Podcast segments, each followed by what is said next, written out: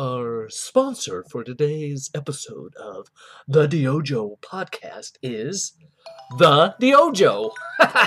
they are the ones uh, financing this thing after all. So if you go to the website, thedyojo.com, that's T H E, in case you didn't know how to spell the, and DYOJO is a little tougher, D Y O J O.com. You can go over to the services tab and slide on down in that menu to freelance writing, and you'll see Diojo offers freelance writing for things such as freelance articles, ghostwriting services, blog and web page content, converting videos and presentations into copy, remote estimating to help boost your capacity, book reviews, and a host of other creative services. There's even samples of written content as well as feedback from customers, such as high quality, reliable freelance writer, great to work with, quick revisions. if that's not a five star review, what is? no, really, what is? Anyways, check on thedyojo.com, look at freelance services in the service menu, and hit us up if uh, you want to collaborate on a project. Why write for yourself when you can pay someone else to do it? Am I right?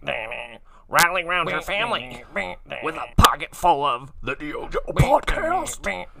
Yeah, you rally round your family with a pocket full of the DYOJO podcast. So that was terrible, but you're welcome. um, so this week on the podcast.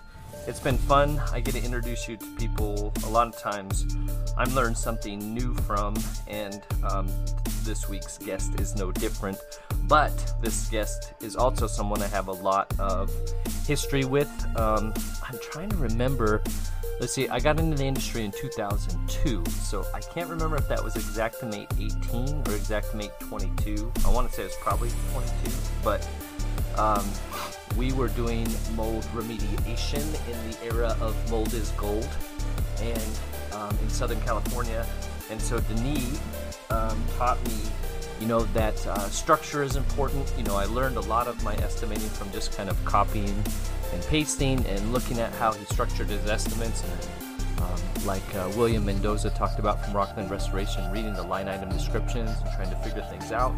And as mold was evolving, you know, that was a a new field, so figuring out which line items you could adapt to try to communicate what you were trying to do, and then using your F9 notes. And so, um, some of you may know back in 2018, um, I wrote an article at uh, Restoration and Remediation magazine called The 10 Commandments of Xactimate Estimating Success. So, um, you know, if you need um, words from on high to uh, get you motivated for Xactimate. Um, it, stuff, simple stuff. I, you know, I don't proclaim to be the best at Xactimate by any means, but I have always um, tried to follow like simple structure. I think it's important. I believe very much, you know, kind of the core things that I've always tried to teach people is do it right, learn how to do it right, learn how to master the basics, then learn how to do it efficiently. Too often we tell people to do it faster. You know, you need to do this faster, and they just kind of freak out and rush, and it usually leads to sloppiness. But if you can communicate, let's do it more efficiently. How do we do this more efficiently rather than faster? Um, you know, we can increase our productivity, we can increase our profitability, and then figuring out how to do something excellently. How do you put the flair on it? How do you make people say, "Dang, you know that that looks uh, phenomenal"? And so, with estimating, I think you know, learning how to write it correctly um, and then efficiently is, you know, sometimes a cut and paste. Some people like to use macros. Everybody kind of has their strategy. But then, then excellently, I think is, um, and I think that if efficiency and excellency ties together. I like to use, you know, subheadings and lots of F9 notes. Um, and it's amazing how people don't read your F9 notes, then you bold them, you know, and then you have an opening narrative and all those kinds of things. So we talk about that in the 10 Commandments of Xactimate Estimating Success, which are also turned into an ebook. So um, that's available on the Dojo website. Um, but the longer um, the longer I'm around people in a position of leadership, I call those the PIPOLs. um, emphasis on people in a position of leadership. I'm so very thankful for early influences like our guest today, Denis, um, that as a manager, I believe, you know, in The Last Dance, I think Michael Jordan said um, one of the greatest gifts a coach can give to a great player is to coach them and coach them hard. And I think, in my mind, one of the greatest gifts a manager or a leader can give, you know, aspiring, um, up and coming, growth minded employees is to have confidence in themselves. A confident leader knows what their strengths are and knows what their weaknesses are. And maybe we're not always the best out about identifying and knowing our weaknesses, but knowing the things that are energy drains. Because something that you do that on the daily is kind of an energy drain for you or you're not as efficient at, um, or don't have as much passion for but needs to be done, those can be great opportunities to bring people onto your team that maybe love to do those kinds of things. And so, you know, when you're confident in your identity and your purpose, then it creates in you an ability to empower and enable other people to fill in those other voids. So, um, you know, um, also contributed the article on leadership motivation from leaders who lead in the episode 12, which was also an article for um, the Intentional Restorer there with Restoration and Remediation magazine. So, to me, it's always been very interesting to hear people's process, you know, how they got where they are. Um, too often, it's like, you know, when you're reading business book, it skips from, you know, I was poor and destitute to I was successful. And it's like, well, what's all the stuff in the middle? So um, we tried to dive into some of that with Denis. Um, and uh, I hope you enjoy this as much as I did. And even if you didn't, I enjoyed it. So, so there you go. That's what it's all about. Okay, I'm ready. Are you ready? Are you ready? I think you're ready. All right. Well, we're here with Denis. I'm going to mess this up. Beaulieu. Beaulieu. Beaulieu. Beaulieu. Yes, very close. That's a uh, an American, right? Pronouncing a French Canadian last name, right? That's correct. I apologize. Um, hopefully, we haven't set our two countries back um, years. um, and you're uh, now currently with Alliance Environmental. Um, so uh, let's see, what year did we? It was 2001, right? Yes, 2001. 2001, Service Master in Ventura, California. Um, and I was trying to, I was talking to somebody about that. That was back in like, I don't know, the good days of the franchising because the Lawsons owned it. We were in Ventura, but we had like to the LA border all the way up to like uh, past Santa Barbara, right? Was our territory? yeah, but for the most part, they tried to keep it within. Uh, you know, they didn't want to really go any further than Westlake Boulevard, yep. Westlake, uh, just because of the uh, travel time and. Oh yeah. You know, especially if you're doing water damage, uh, going there every day to do inspections or, or you know checking for moisture and stuff just didn't make any sense. So yeah, for the most part, for the most part, it was Santa Barbara to Westlake, and then we also did Santa Paula and Fillmore that area. Ojai. Yeah.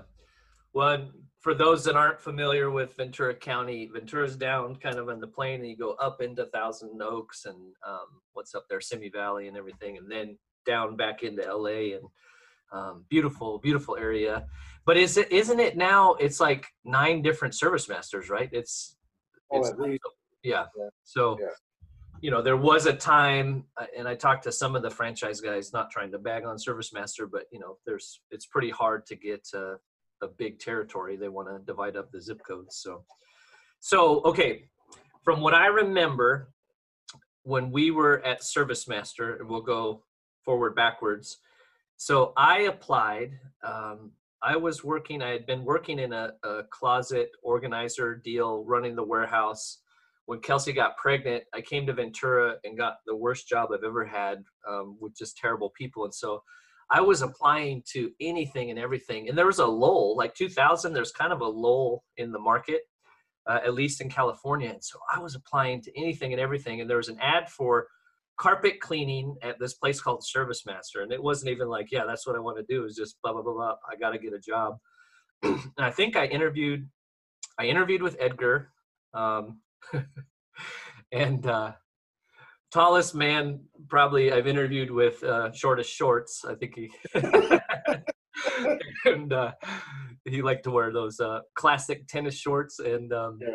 so, anyways, I was going to school for criminal justice, and I remember he said, "With your background in science, you'd be really good in our mold remediation division that we're starting." I was like, "Yeah, yeah, I would." Do you have any experience? No, sir, I have no experience, but I'm a big fan of money. I like it. I use it. I have a little. I keep it in a jar on top of my refrigerator. I'd like to put more in that jar. and then I think I interviewed with you, and then I get in there. It's completely new to me, but come to find out, I think you had only been there maybe six months or a year, right? Yeah, probably not, not more than that. Yeah. So um, before we go into that, what had been your experience prior to getting into property restoration and mold remediation, I guess, in specific? Well, uh, back in Canada, before I moved to the United States, um, I had, um, like you, I was uh, sort of out of work and, and needing a, needing a job, and uh, got got married, and still needed a job and needed a place to live, and uh, so so I opened up the uh, the newspaper, and there was a job uh, uh, available for a carpet and upholstery cleaning uh, technician. Okay. So um, I, I You guys have carpet in Canada? Lots, yeah. so a lot more than they do here, actually. Yeah. Uh, I think more for the warmth, but um, yeah. So I became a carpet and upholstery cleaning technician there for uh, about a year, year and a half, and then the Mom and- company. Mom and pop shop or? No, actually, they were uh, they were a pretty big company. They um, they were out of uh, they were out of New Jersey. Okay. And um, we uh, we in Canada have a uh, uh, a store similar to like a Macy's or a Kaufmann's here, called the Bay, uh, the Hudson's Bay Company. And what this company actually did had a they had a license department of the Hudson's Bay Company to basically advertise their name, and uh, we would go out and do carpet upholstery cleaning Huh. under their name. So we uh, we paid them a handsome price to use their name to do carpet upholstery cleaning. So, and that was throughout Canada. Um, and then in the United States, they actually had Sears and Kaufmann's and all those stores. So Canada's laid out differently than America, right? As far as like provinces, right? So Right. where where were you at? You're you're central, right? Just if I remember right, kind of above Michigan. Uh, sort of above New York, I would think more. Oh so. dang! So you're all the way Yeah. east. Yeah. Yeah. So if you think of Lake Ontario, um, we were on the northern eastern side of Lake Ontario. Okay, nice. Yeah. So And, uh, carpet cleaning for Hudson's Bay. The Hudson's Bay Company, yeah. and then from there, after about a year, the company sold, and um, the uh, I ended up um, taking over the position for uh, the manager in the actual office I was working. In. Oh, Um, went to work one day and all you know found out they were sold, and uh, this was during the Christmas uh, Christmas uh, uh, vacation time. oh. And the new company gave me a call and said, "Hey, would you like to become the new manager and open the doors on Monday?" And I was like, uh, "Okay, I I can do that. Yeah. I don't know your computer systems. I don't know anything." So by the end of the week, I had to do payroll and all this stuff. So it was quite uh, quite quite an interesting week. So did they they got rid of all the other management staff and no training, no hey, this is how we do things. No, actually, the um, the only reason why I ended up getting this particular management position is because the the manager I was working for did not want to work for the manager or the new company. Uh, she sort of had a loyalty to the uh, former owners, so I'm not sure if she went on to work with them somewhere else in a different capacity. But uh, she she she basically said if there was anybody in the organization in her office that she felt could take on her position, uh, the only person she could think of would be me. And so she made that recommendation to the new company, and uh, that's how I got my in. Dang, that's cool. Yeah. Yeah. Yeah. Okay, so so you did carpet cleaning, and then I think I I didn't know about the carpet cleaning, but I knew you had done duct cleaning because that was a Oh. service we provided at Service Master. So how did that? Where did that transition come? So primarily when they when they started or when I started working for them, um, they were just basically doing carpet upholstery cleaning, area rugs, and things of that nature. But like any other business, they want to expand. Sure. Um, so then we got into area rug cleaning, and uh, a few years later we got into duct cleaning. So uh, expanding service line. yeah. So we just kept adding services and adding services, and uh, so I was a manager for probably five or six years, and then relocated. And when I relocated, I relocated again into a smaller, uh, smaller office, and um uh, went on a different pay structure. It was a little complicated. I don't want to get into that, but uh, was making better money than I was managing actually. Huh, And, uh, As so it was- normally happens. Yeah. don't make as much money, trust me. Um, so I was managing, but I was also doing uh, cleaning, uh, part-time cleaning, basically. So I ran the office and uh, I made a kicker off of what the guys were doing, and then anything I went out to uh, clean, I I also made money off of that. So I learned duct cleaning through that uh, through that uh, part of the business at that time. Now, was that, did they say, hey, we want to get into duct cleaning, or was it more of you were like, I think this is something we can add? Or do you remember how that conversation happened? I think they just said, okay, we're going to start doing duct cleaning. Here's the equipment, learn how to do it. Okay, well, that, that was going to be my other question is like, you know, that, I mean, because to do duct cleaning properly, I worked for an outfit, their, their version of duct cleaning was a, um, and more dryer vent cleaning, but you take a, a lawn a leaf blower with a Oh. snorkel on it, hook it up to the thing and go, I go, oh, okay. I've not personally done a lot of duct cleaning, but uh, I'm pretty sure that's not it. No. So, so the company had sought out the line, purchased the equipment, and said, "Here, figure this out." Basically, yeah. I mean, um, we we ran a lot of portable equipment. So for the most part, for the most part, everybody that uh, was even carpet cleaning, we all had all portable units. So uh, nobody had any truck mounted uh, equipment or whatnot. So it made it made things a little harder to clean because the equipment Yeah. is. Uh, but they also had portable duct cleaning equipment. So then they could add that on as a service. Right. Yeah. Right. Huh. So we basically hired some guys and gave them some instruction, and you know, Yeah. here you go. Yeah. So what was the um the the impetus for coming to uh, California? Well, as as you may or may not know, I had married an American. Uh, well, that just blew everything. Uh, Canadians stealing our women. yeah, still was. She came out to Canada, and uh, I had met her. We were married for probably five years, I want to say, at the time. Um, and um, in this particular location that I was working in, uh, well, actually, the company didn't look like it was going to survive very much longer. Okay. Uh, things were just uh, the the way th- uh, the way that the company operated and the way the Hudson's Bay Company wanted us to operate didn't really see eye to eye. So I sort of saw the writing on the wall. I knew that I was going to have to make a change. Um, and the house that I was living, or the house I was renting at the time, the guy wanted to sell it, and um, we couldn't see eye to eye on the price. So I just said to Kirsten, uh, my wife, uh, well, if we're going to move yet again, which would have been probably the fourth or fifth time in our short marriage, I said, let's just move big. I kept promising her that uh, we'd move to California at one point in time, and so we ended up making the big move. So then you, so so clockwise. So yeah, okay, all right, yeah, yeah. So you twist it clockwise, and okay, okay. Go, ah, all right, okay, you know what? Put, put it down. Put it down for a sec. My fingers are killing me. Han, they're shooting at us. All right, you know what? Lift it up tall ways. Uh, before you started working at Service Master, weren't you working at a golf course? Yes. Um, Yes. And you're uh, um, so so. What did that look like? How did you get hooked up with Service Master then? So I, I was working at the golf course, you know, not making a whole lot of money. I, I was looking for a, I was looking for a new, uh, different type of job, and I thought, you know, what, I really like golfing. Maybe I'll look into that uh, business and see if it's something I wanted to get into.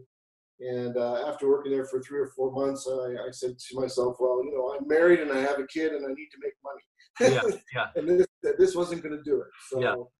Um, I actually, um, well, you know, went back to my roots, went back to carpet upholstery. yeah.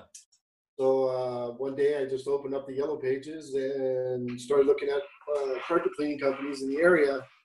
And uh, one of the very first pages I opened up, it said uh, Service Master by Lawson and Lawson Yeah. in the carpet. And I thought, that's just, you know, that's got to be God speaking to me because my in law's last name, you know, Oh. my wife's name is Lawson. There you go. So uh, I actually put in an application there, and um, and uh, the rest is history. Actually, you know, just uh, So the- you you were thinking you would just get a job cleaning carpets and upholstery and make your Yeah. money that way. So, uh, how did that conversation go then? so I put in the application, and I met with Edgar in his little shorts, and uh, thought they were kind of a, an odd couple because it was a husband and wife um, company. Great people though. yeah. And um, he looked at my application and said that, uh, you know, you're just way overqualified to be a carpet upholstery cleaning technician. And I looked at him and I said, well, look, you know, this is my first year in the United States. I have no history uh, Yeah. of work. And I had to go back to my roots and figure out, you know, what am I going to do? And and uh, cleaning is what I know, and so I need to Yeah. start somewhere. And he said, "Well, you know, this uh, new business of uh, mold remediation is just uh, really starting to take uh, place in here. Uh, maybe you'd like to, or maybe you'd be interested in starting up a, a business uh, in or in mold remediation." Yeah. And I said, "Well, that's that's interesting. Tell me more." So uh, we just sat and talked for about an hour and told me a lot about it. And I said, "Well, that'd be interesting. Yeah, I, I think I could do that for you."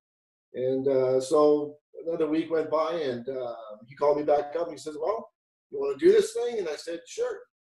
And uh, he he enrolled me in a in a class for um, to become a certified mold remediation technician, and I did that class for a week. And uh, um, my very first day of, of work, actually, so I, I did the weeks with the class, and then the Monday uh, I was on my way to work it was 9/11. Oh. 10, 11. So my very first day of week of work for for uh, Terry Negri was listening to the the towers coming down on my way to work that morning. wow. It was Wow. crazy. I can remember I was working at the closet company and um, was carpooling, and um, actually Kelsey, my wife, was um, part of our carpool because my car had like gotten wrecked, and uh, and she's like, "Have you heard what happened?" I was like, "No." And then so same thing, we were driving in, and just wow, um, wild. Okay, well, and I I remember too. So did you? I remember that was once I if we fast forward a little, when I got to the assistant manager and start learning about like commission and stuff like that.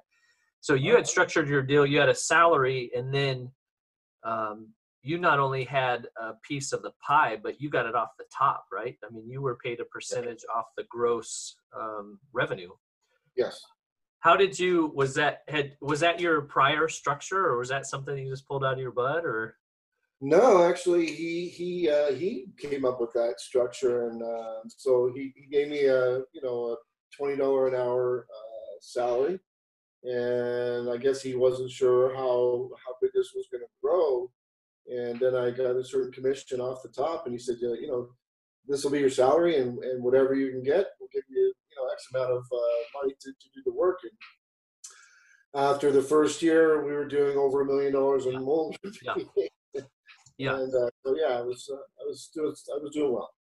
Well, what so what's so funny? Uh, a couple of things in that, right? Um, like almost nowhere do you get you know a piece of the front end action, right? It's usually after all the costs are taken out. So, and I remember later that kind of came a, a, a point of contention, right? Like I'm writing you some big checks, and Yeah. um, I actually used that when I went to Oregon. Um, and uh, same kind of thing. It was like, this is a bigger check than I've ever written myself, you know. and it's like, well, you know, we created something out of nothing, you know. So, um, but the um, the uh, shoot, I lost my train of thought. So you got the commission structure, incentivize. Oh, Yeah. the uh, the mold is gold. So when I started applying to places in Oregon, they had no concept. Um, and da- later on down the grapevine, one of the guys that worked for me when I was at Belfor said, "I remember when your application came through at a service master in in Oregon." laugh. They're like, this guy was an assistant manager for a mold remediation division. Makes me want a horse laugh. You know, people didn't have a concept that that was a thing that you could have a whole division dedicated to mold. Um, Right. And there's some companies now that you know kind of specialize in that. But yeah, there was, you know, when I talk to people about numbers we were doing in mold per month, it's just like you know they can't even imagine. And then the margins we were pulling. Obviously, industry's changed. You know, it, it'd be pretty hard to pull those margins now Yeah. in, in that volume. But uh, you know, it, it really was. Uh, I, I I can't say the opportunity was out there, and we got pretty darn good at um, making a name for ourselves and pursuing it with the right people, the right partners. You know, so um, so I guess that was what I want to draw out uh, that I think is interesting about your story is um, in each of your spots, right? You're going to places where you have no prior direct experience, but you have relevant experience. Um, you know, and obviously credit to Edgar. You know, he's seeing you know the potential for this, and then um, pretty genius. You know, structure it to a way where there's enough you know money in there to keep you interested and then enough potential to really motivate you you know and that's a i don't know if there's owners out there the simpler your your your bonus structure is the better right because so many companies I, I like to say if people are interviewing somewhere if they can't explain the bonus structure to you in 30 seconds it's complicated and you're never going to get paid you know or it's going to be much lower than they they they advertise but uh whereas yours was like pretty straight line um Yep.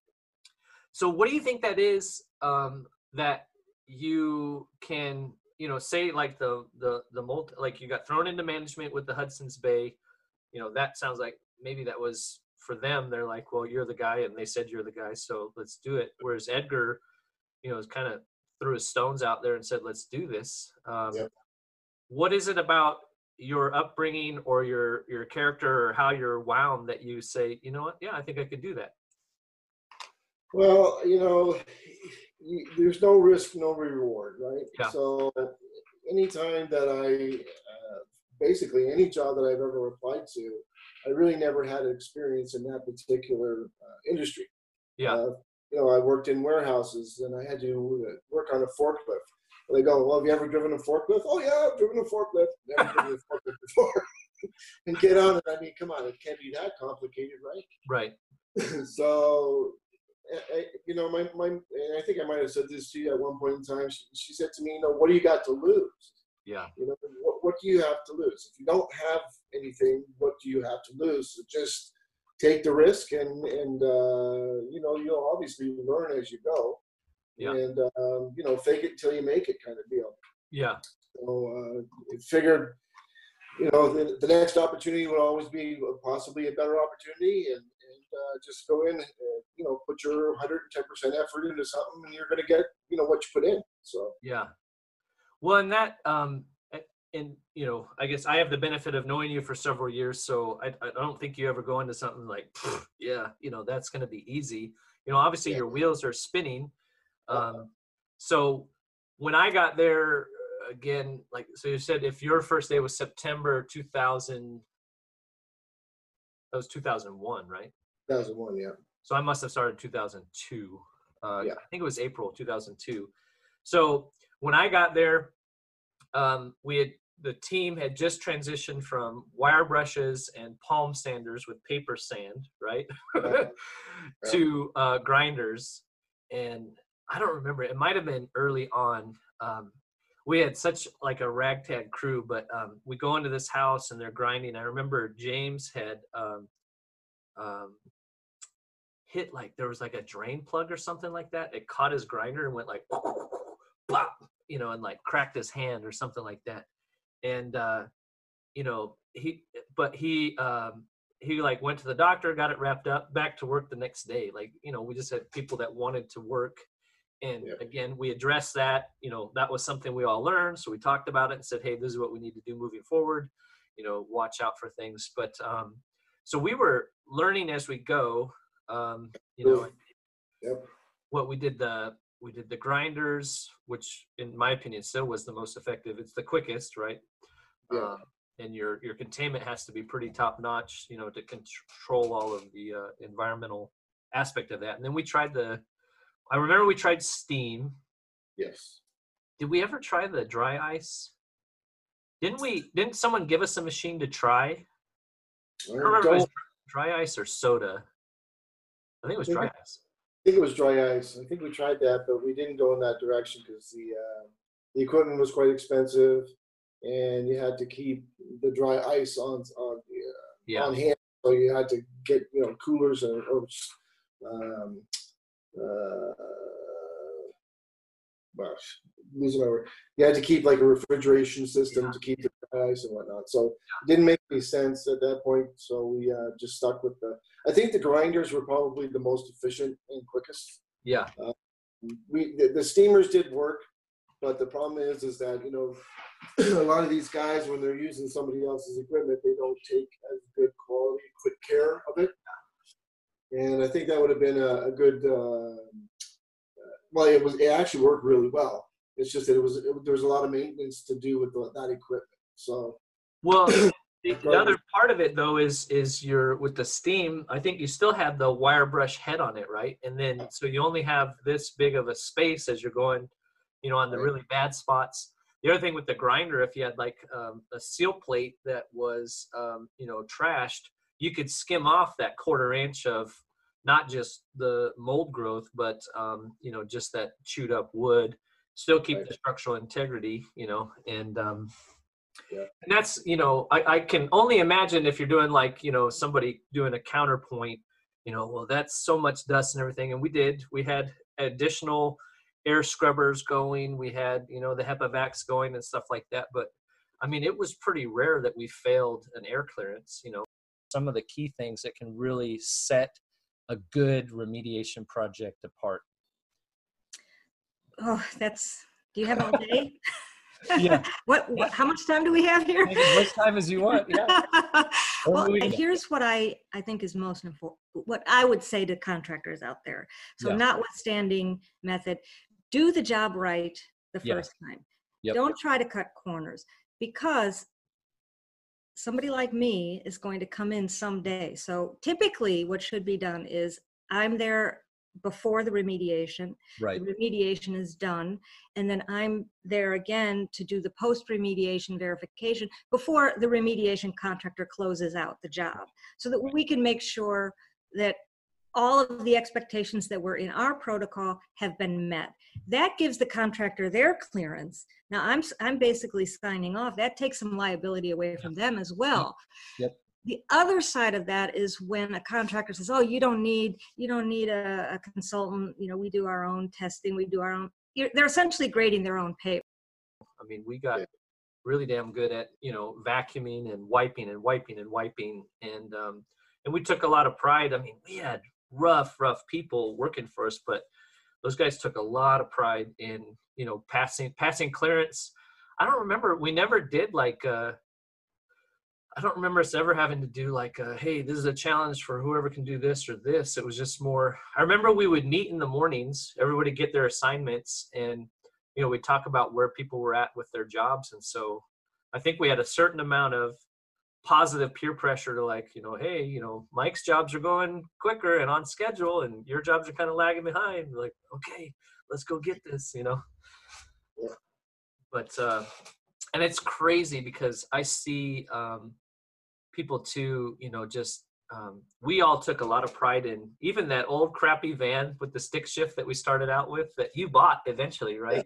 I ended up in that thing. Yeah, I did. for your for your side business but um you know it didn't matter which van you had all our guys took pride in it you know and we got super pissed if someone got in your van and didn't put your plastic back where you put it or your tape and stuff like that you know people uh, just had a lot of pride um you know and um it was a lot of fun um and it's uh it's one of those things that's been hard to replicate you know um and so um but uh I guess the thing I think it taught me, and we talked a little bit about this offline, was it was always more rewarding to bring somebody in that, you know, I would say was honest, hardworking, and willing to learn.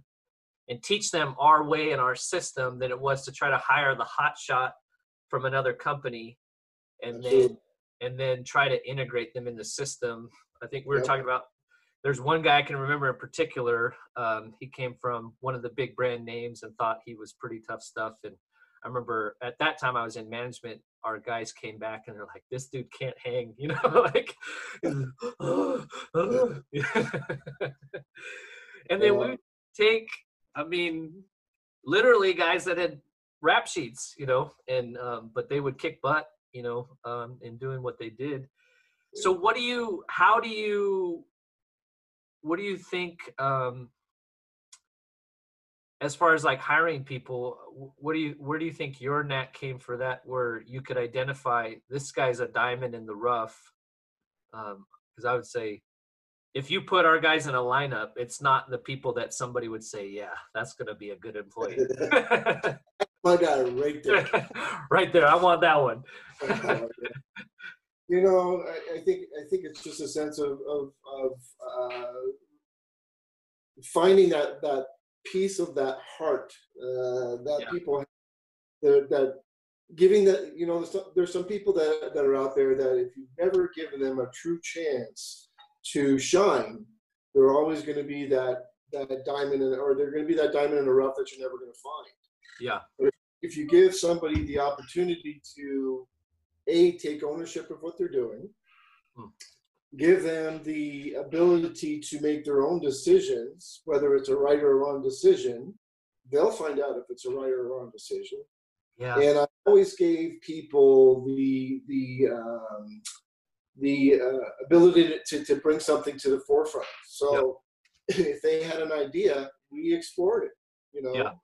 um, so in, in the hiring process i wanted to find out you know what what they're made of um, what, what what were their successes what were their failures and uh, what they what they felt that they could bring to a table that they've never brought to the table before Huh. so when you're looking when you're when you're looking at somebody you want to find out what you know what drives them yeah, and uh, if you can use that uh, in your business and, um, you know, pick the good things, pick the Yeah. good things that are in them. Leave those, leave the, the things that, that, you know, uh, for whatever reason they lost their last job.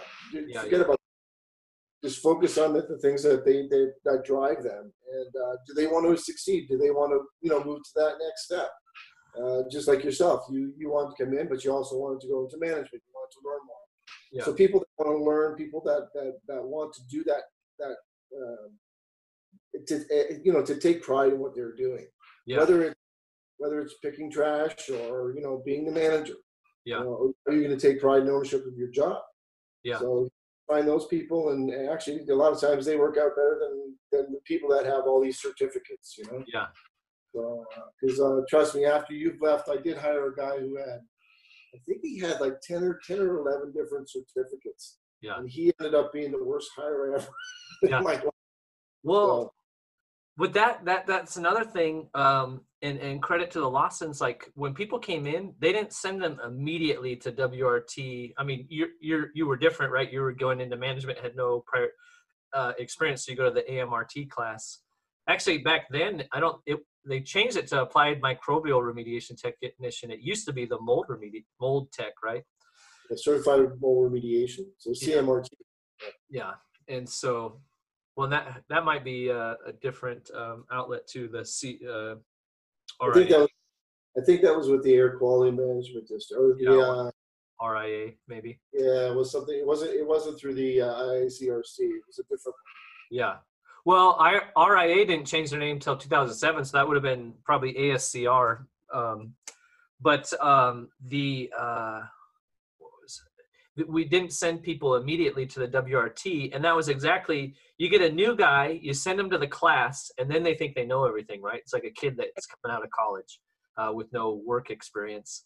Um, whereas, you know, for the most part, our guys would get six months to maybe even a year, and then go to the class and understand why they were doing it. But um, I can remember, man. Uh, I think the first day, um, uh, a guy, Mike, you know, um, who we were talking about, who's now unfortunately uh, died really young. Um, but uh, man, I got Raz pretty good. And so I've never been a tough guy. You know, I've always diffused things with humor and whatnot. But I think probably day one, it was like, you know, hey, we're going to F you up and we're, you know, we're going to make your life miserable and stuff like that. And, and I remember thinking, I was scared, you know, but I remember thinking, like, well, let's go behind the dumpster so at least it's not on camera. and I think um, that kind of um, you know off the bat it diffused the situation you know um, and and and made for a better working environment and those guys were really good but it was it was tough. And i remember later on we hired a guy that went to the church that kelsey and i went to and they did the same thing to him and um, and he was a tough guy. He thought he was a tough guy and uh, they they helped uh, him you know self explore and self realize that he's not as tough as he thought he was. But in that like you said the um, taking ownership making decisions but um, also i think you know for me as i was learning management the biggest thing was like you said allowing people to make mistakes you know i think i would come with ideas and you'd be like all right well let's try it you know and then you know i don't remember i don't remember anything failing but uh you know some things weren't as successful as others you know um, but that was i think even in business i was thinking back on we tried because we you know initially we were wearing the the even things like the polos and then we went to t-shirts and then we went extreme and we were wearing slacks and you know ties. I think we were trying to go heavier after property management and trying to look professional.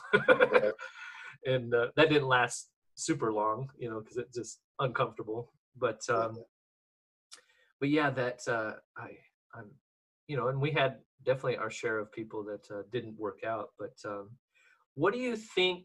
I think, as I look back on it, I think one of the biggest things that leaders can do to help their teams is have a clear sense of who they are, right? Knowing your strengths and weaknesses, and mm-hmm. not in like a prideful or cocky way, but just saying, I know I am good at this, this, and this. I mm-hmm. also know these are kind of my weak spots or areas or maybe not even weak spots areas that i don't necessarily enjoy doing and that's why i'm creating an opportunity for you mm-hmm. you know do, do, you think that's like um, intentional on your part or because um, when you had clarity about who you are what you wanted to do and where you were going that created openings for other people to say hey i can do this or i'd like to try this um, and those kinds of things um, do you think that was something that was exampled for you or something you kind of learned over time or a little bit of both? I think a little bit of both you know um, there's not there's not i don't think there's any one person on this planet that can say that they know everything or that they're the best at everything and i think that the, the i think that if you're a smart manager you're always going to look for people who are smarter than you because yeah. that's going to make you better so as a manager, you know, you always want to hire people that that are uh, self-driven, yeah, who have ideas, and uh, that can only complement you as a manager. So the more people that you that you uh, surround yourself with, um, uh, with good ideas, or at least you know willing to to try the same things that you're willing to try, yeah, and get an opportunity it's, it's only going to make you better or make your company better. Yeah. So. Yeah, that's good. Um,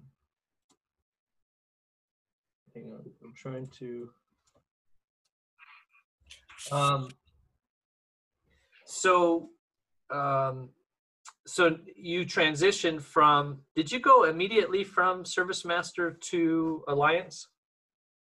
Yeah. So yet again, um, and this would have been like the third or fourth time that I worked for a company that sold and got taken over, and um, the people that were uh, acquiring the Service Master uh, were trying to. I think because of my compensation program. Yeah, yeah. Coming in as an owner, they'd be like, "Wait, what?" yeah, this guy's making what? Because now it's established, right? So, yeah, yep. They were trying to uh, play with my my compensation plan, and um, I just thought, I well, I, you know, I'm I'm used to this, accustomed to making this money, and obviously you've got bills and that, yeah, that reflect that. um, I wasn't going to be able to to survive on what they wanted to pay me uh, at that location anymore. So I, yeah, I, uh, I knew that Alliance was around, and they they were fairly new in, in the. Uh, I think they started pretty close to around the same time that um, that uh, I had started with uh, Service Master, uh, within a year or so. And I knew they were around, and I knew that they did mold remediation, and so uh, I gave uh, my boss Don a, a, call and asked him if he was looking for anybody, uh, you know, at that time, and he said, "Yeah, we have a need." So put my application in and interviewed with him, and uh, again, I went into the first week was uh, in a class for um, asbestos training. Yeah. yeah. So started off with them and took that chance and turned out to be quite successful at it. So. And so you you went into um, um, uh, project management and estimating, right? Uh, estimator slash, and then you run your own projects. Done yep. some pretty fun projects with some pretty uh, well-known names in uh, California, right? Yeah. Yeah. Yep. And um, and then so now recently you transitioned to is it sales manager? Is that the correct title? Yeah, sales manager. Yeah. So that's got to be fun in this uh, current uh, climate, you know, as far as like figuring out how to make things work. I don't. They just um, reopened uh, residential construction here in Oregon, um, you know, with certain provisions. Is that the same in California?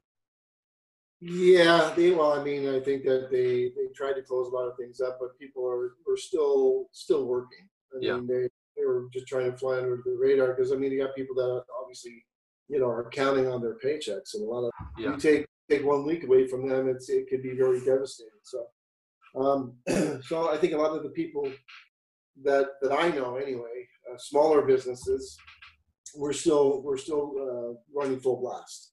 Um, the bigger companies, because they do a lot of insurance work, they were deemed necessity a necessity. So um, that part of it really didn't slow down very much. Yeah, that um, we've been fortunate. A lot of our works in schools, and so you know, a lot of those projects are trying to bump up. So, um, which now we got to backfill. but uh, but yeah, our guys, um, for the most part, same have been just you know wanting to work work safely. We've talked about you know what that looks like and um, yeah. continue to evolve that. Have you all explored or gotten into any of the COVID um, cleanup stuff? Uh, yes, we have. We did. Uh, we put out a media blast on LinkedIn and yeah. a couple other uh, a couple other areas, and yeah, we've been we've been um, we've been doing some police stations and uh, some schools and uh, some gyms and things yep. like that. Uh, not a whole lot of residential. Yeah. Um, in that aspect, but more, you know, the big places where you're going to have social gatherings or more than 10 people yeah. those are the places that want to, you know, make their place safe for, for others. So we've been doing uh, not a whole lot of that, but we, yeah. we have been getting opportunities. So yeah. As we wrap up, do you have any more thoughts or um, you know nuggets to drop on on on the peeps, the thousands watching and listening? the uh, you and me. uh, I, I, think I think we'll just go right go right back to the beginning. Um, you know, no risk, no reward. So yeah. a lot of people, if, if if you're thinking about it, you know, life is so short. Yeah. And, uh, the older we get, the, the the quicker the hill is down. Yeah. Unfortunately, and so I mean, as a as a child, when I was you know ten years old, being thirty was like, oh my god, it's so far away. Yeah. And, uh, and now that I'm in my 50s, I'm going, oh shoot, 60 is very close. Yeah, yeah. You know, so um, again, you know, the, uh, going back to to what my mother once said to me, uh, you know, what do you have to lose? Yeah. Because you know? um, at the time when she said that to me, uh, she, you know, I, I didn't have a job. I was looking at buying a house actually. Yeah. I did job. I was recently married, and I was I was going to buy this house. And she said, "Well, what do you got to lose? You, right. you don't have you don't got right. anything. So, yeah. You know, just jump in, and if you lose it, you lose it. But you know, just do what you can to make sure you don't." And kind of kind of was a good good outlook on the rest of my life. You know, but what do I got to lose? Yeah. So you know, now I have a little bit more to lose. Yeah. Yeah. but uh, you know, at the time, it was just uh, no risk, no reward. So just uh, you know, if, if you're if you're thinking if you're thinking about doing something, you'll never know what the outcome is unless you do it. Yeah. So you know, you don't know if you're going to win or if you're going to fail, and if you fail, you learn from it. So. Right. You know. Well, that was, I think, too, from a practical standpoint, it's not like um, you went in and just like, well, we'll just figure it out. You studied, you would research, and then Oh, yeah. a lot of it's trial and error, right? I mean, Yep. most, especially in construction, it's let's try this, and if it works great, then we'll we'll continue to do it, and then if after you know three or four projects it's terrible, then we're gonna scrap it, you know? Uh, which which happened. yeah. Oh yeah. Yeah. Well and that's uh yeah it was crazy. But i think that's um if i you know my, my recap would be and lessons that i learned from you is just you know being try to be clear about who you are it, it helps other people to know where they can fill in the voids it also helps you know what you need to add to your team right and then Yeah. um, you know allowing people to i remember because I was so convinced I was going into criminal justice. I was going to be a CSI, right? You know, I was at Ventura Community College. How could they not hire me?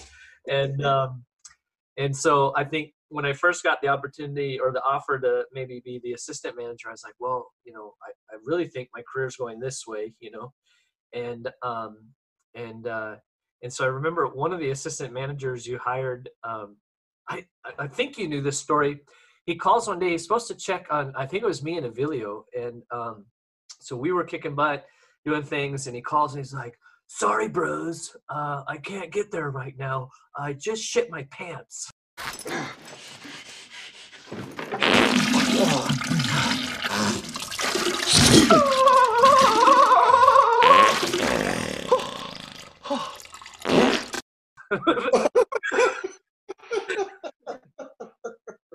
It geez. was- Wait, what? And he's like, "Yeah, I got out my car and I farted," and it was like, it like we were just Oh. looking at each other. Did I ever tell you that story, or it's been so long you probably don't remember? But I remember thinking like, so that's when it kind of clicked for me as far as like, um, and I've used this with people before. Is like, if I don't take this assistant manager job, we're gonna keep getting guys like this. and, like, and two, those people coming in didn't know what I knew about our guys, right? And and and how hard they worked and what their values were. And so, you know, some people, you know, I mean, it's just I I, I am so fortunate to have learned under you as like my first kind of career manager, you know, and so because it's helped me, you know, my perspective, your your patience with people, allowing people to make mistakes and contribute, um, you know, and that willingness to say, well, let's try it, you know, you know, and I, I'm sure there's some of them where you're like, well, I'm pretty sure that's not going to work, you know, Yeah. Uh, but Well, you know, within reason. yeah. Well, Yeah. well, and I think that's kind of like you do in parenting, right? You kind of set the boundaries and say you can do and try anything within this perimeter. You know, if these are the absolutes, no, we're not going to do this, or you know, uh, but within those boundaries, uh, go ahead and try it. So, um, but Well, I remember- I remember one time, or at one period in time, we were getting so busy that we just didn't have enough uh, enough people Yeah. uh, to do the work that we had. So, you know, to use a different expression, uh, I think actually that was the expression. We'll just go there and piss on it, make it ours. yeah, you remember? that? yeah, So set up we- containment, or Yeah. yeah, yeah. So you and I would just go there and set up containment, and let it sit for a day or two until we get to it. Yep. Um, and, and that actually worked out really well. yeah yeah well i think that was too you know you would um you know i know early on and all throughout you you made that and that's probably it's not like you know all of a sudden you set the system up and then you left like even once the system was running you stopped by jobs i mean we had a territory where you could do that you stopped by jobs you know um, you'd call before you came do you need anything? Um, and then you know if we're setting up containment you would come in and you know set up. We all took a lot of pride in how quickly and how well we could set up containments you know. I got it up in half an hour and that that thing hasn't fallen you know and so um and that's it's fun. I don't um, i'm sure you got the same with your guys now. Our guys take a lot of pride in that and so and how clean the containment is afterwards and so. Absolutely. Yeah. But uh, but being on the ground, you you you know, throughout the course of a week, I know you would have seen everybody probably at least two or three times. You know, they'd see you on the jobs. It's not like you were detached. And obviously, if we, we had a heavy estimate load, that was the other part. We could divide and conquer, right? You know, I think Yeah. our roles were fairly flatlined in that sense. It was like if I needed you to do something, you'd go do it. If you needed me, it was it didn't matter what it if it was running tape or you know, it wasn't like, well, I'm the manager, you know. And so Well, that that's very true. I never really, I never really looked down at people. That was Yeah. another thing too. Yeah. I never really looked down at people. I never thought that they were, I was any better than them or they were any better than me. I mean, we're all here to, you know, to to, to do a job. Yeah. And uh, I had absolutely no problem. Uh, you know, if, if the guy didn't show up, damn, suit up and, and show up. You know.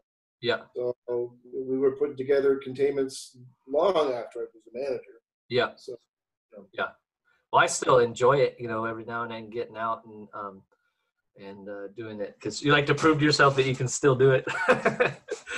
young yeah, man. yeah, yeah, yeah, yeah.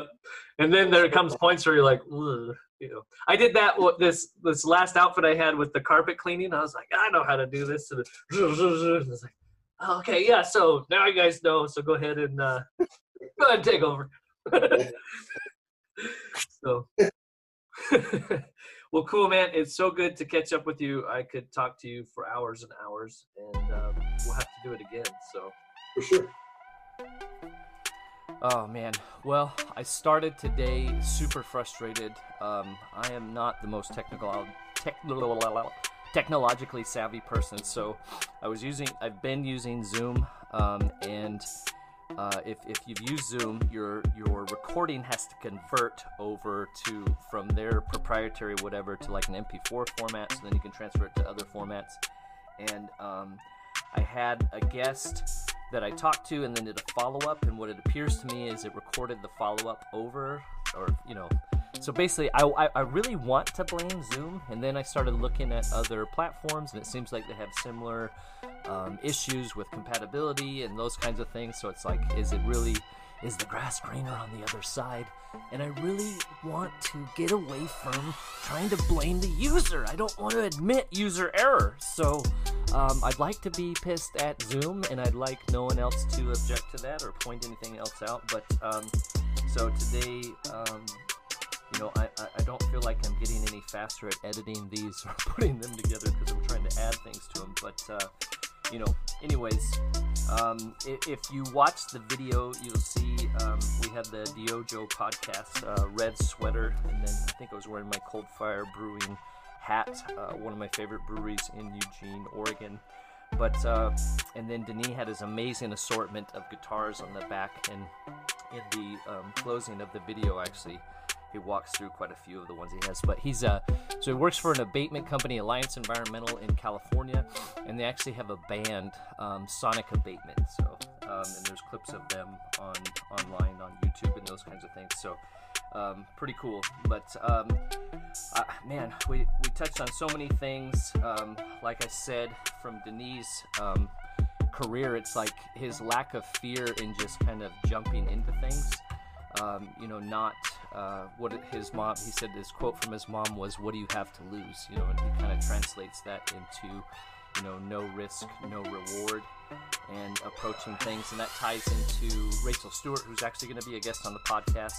Um, you know, her book Unqualified Success, where she talks about one of the the the first things you have to get over if you want to be good at anything is being willing uh, willing to suck at first, right? Not to be the best at it. And so, um, you know, that's, uh, I think that's really inspirational from Denis. You know, you can learn to do anything, you know, have a humility, but also not be afraid of it. And that's so often it's like, it's not the, the failure itself. If you fail, you can learn from it, right? We can survive it.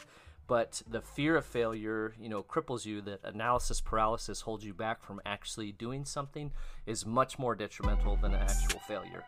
Um, like I said, the opening, the greatest gift you can give to a team as a manager or leader is to have a clear sense of your identity. You know, knowing your strengths and weaknesses, knowing your energy. Um, you know, the things that you can do that that take very little energy from you, and the things that you do that are huge energy drains. And um, you know, finding people that can assist you with those things. Um, you know, pretty wild. I think another key lesson I learned from Denis that I always try to encourage people to think about is so often in this industry and any other, right? You look for the um, the all stars on somebody else's team. You know, if we just got this all star, then that's going to make our team better.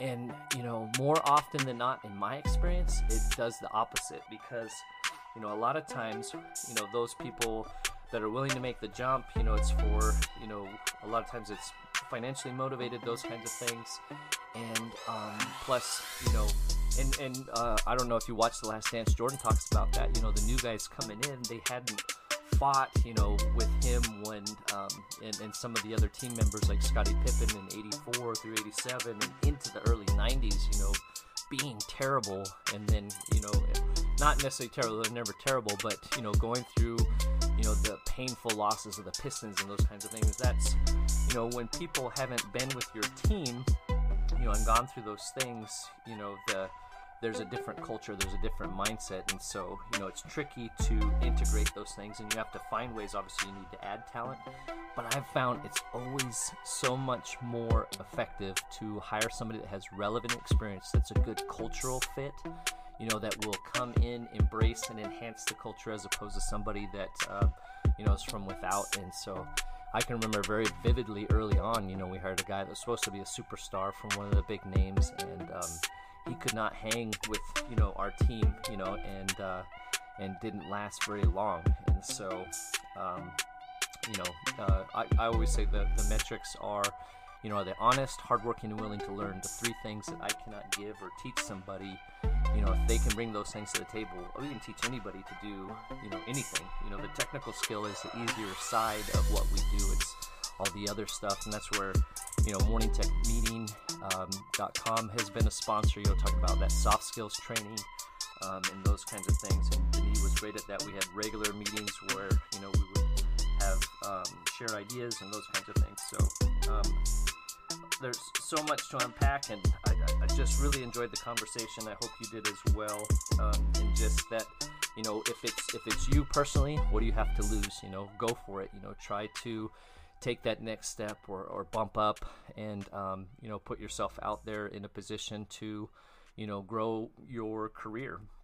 Um, and if it's if you're in a position of leadership, you know, and, and you're wondering what to do next, you know, one of the greatest things you can give your team is just being very clear about your own identity and sense of purpose, and then finding ways to identify and enable other people to come around the team and fill in those voids or those areas that are just energy drains for you, you know, and um, and then change the way you think about hiring. You know, it, it may open you up to a, a much greater opportunity to expand your team than just going through the run of the mill and churning through you know people that have kind of been burned out in other companies or maybe have bad habits. So, um, uh, thank you again for listening to the DYOJO podcast. Rally round your family with a pocket full of the DYOJO podcast. It'll be viewed by millions. Oh yeah, billions. Actually, this base here, the uh, Telecaster, is a 1977 uh, bass, built in '77.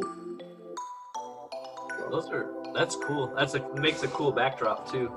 I just did um, Gibson guitars. Uh, I did an article on them. They when they were coming out of World War II, I believe it is. Um, you know, they were obviously all manufacturing was helping with the war effort, and so they uh, Les Paul, I guess, was the first one that made the um, electric solid body guitar, but it was just like a log. It was really yeah, yeah it was heavy. And they uh, they Gibson initially passed on it, and then they hired this guy Ted McCarty, and because Les Paul played something else, but they brought him in, and then they branded. Um, I think what's now, you know, that Les Paul, that classic Les Paul guitar. Right. And uh, so, but they um, when they wanted to get into the bass bass guitar market, they bought Epiphone, and that's what um, and they manufactured their stuff. So pretty cool. and then that guy Ted McCarty went on to Bigsby guitar, uh, Instruments, and then in his later years before he died, he helped Paul Reed Smith. Those are pretty slow. Those are nice guitars. Yeah. I don't know if you've ever played one, but they're really, really nice guitars to play. No, I had. um I don't know if you remember. I had a, a Schecter. It had like diamond inlays, you know, for a little bit there when we were in California. So uh, I sold that when we were in Oregon. But um, I I tinker around every now and again on the acoustic, but not anything crazy. So Right on. are you guys still jamming? Well, obviously not right now, but Not right now. Um, usually when we get a gig, we'll get together like a couple months before and just do a whole bunch of practicing and then we'll do the gig, but nothing in between. yeah. So, just sit at home and uh, learn some new tunes. And Yeah. lately I've been learning some Pink Floyd, you know, Money. And, Okay. Yeah, so. Have you um, have you guys thought about um, uh, recording at all? We've done um, some video recording, but nothing that would actually be good enough to, to put on tape. Oh, Uh, but if you um, if you get a chance, you can go on to YouTube and we have like a 30 second thing that somebody recorded from uh, their phone. on YouTube? I can hear our band. I think it's uh, Moore Park. As one word, then Beer Fest 2013.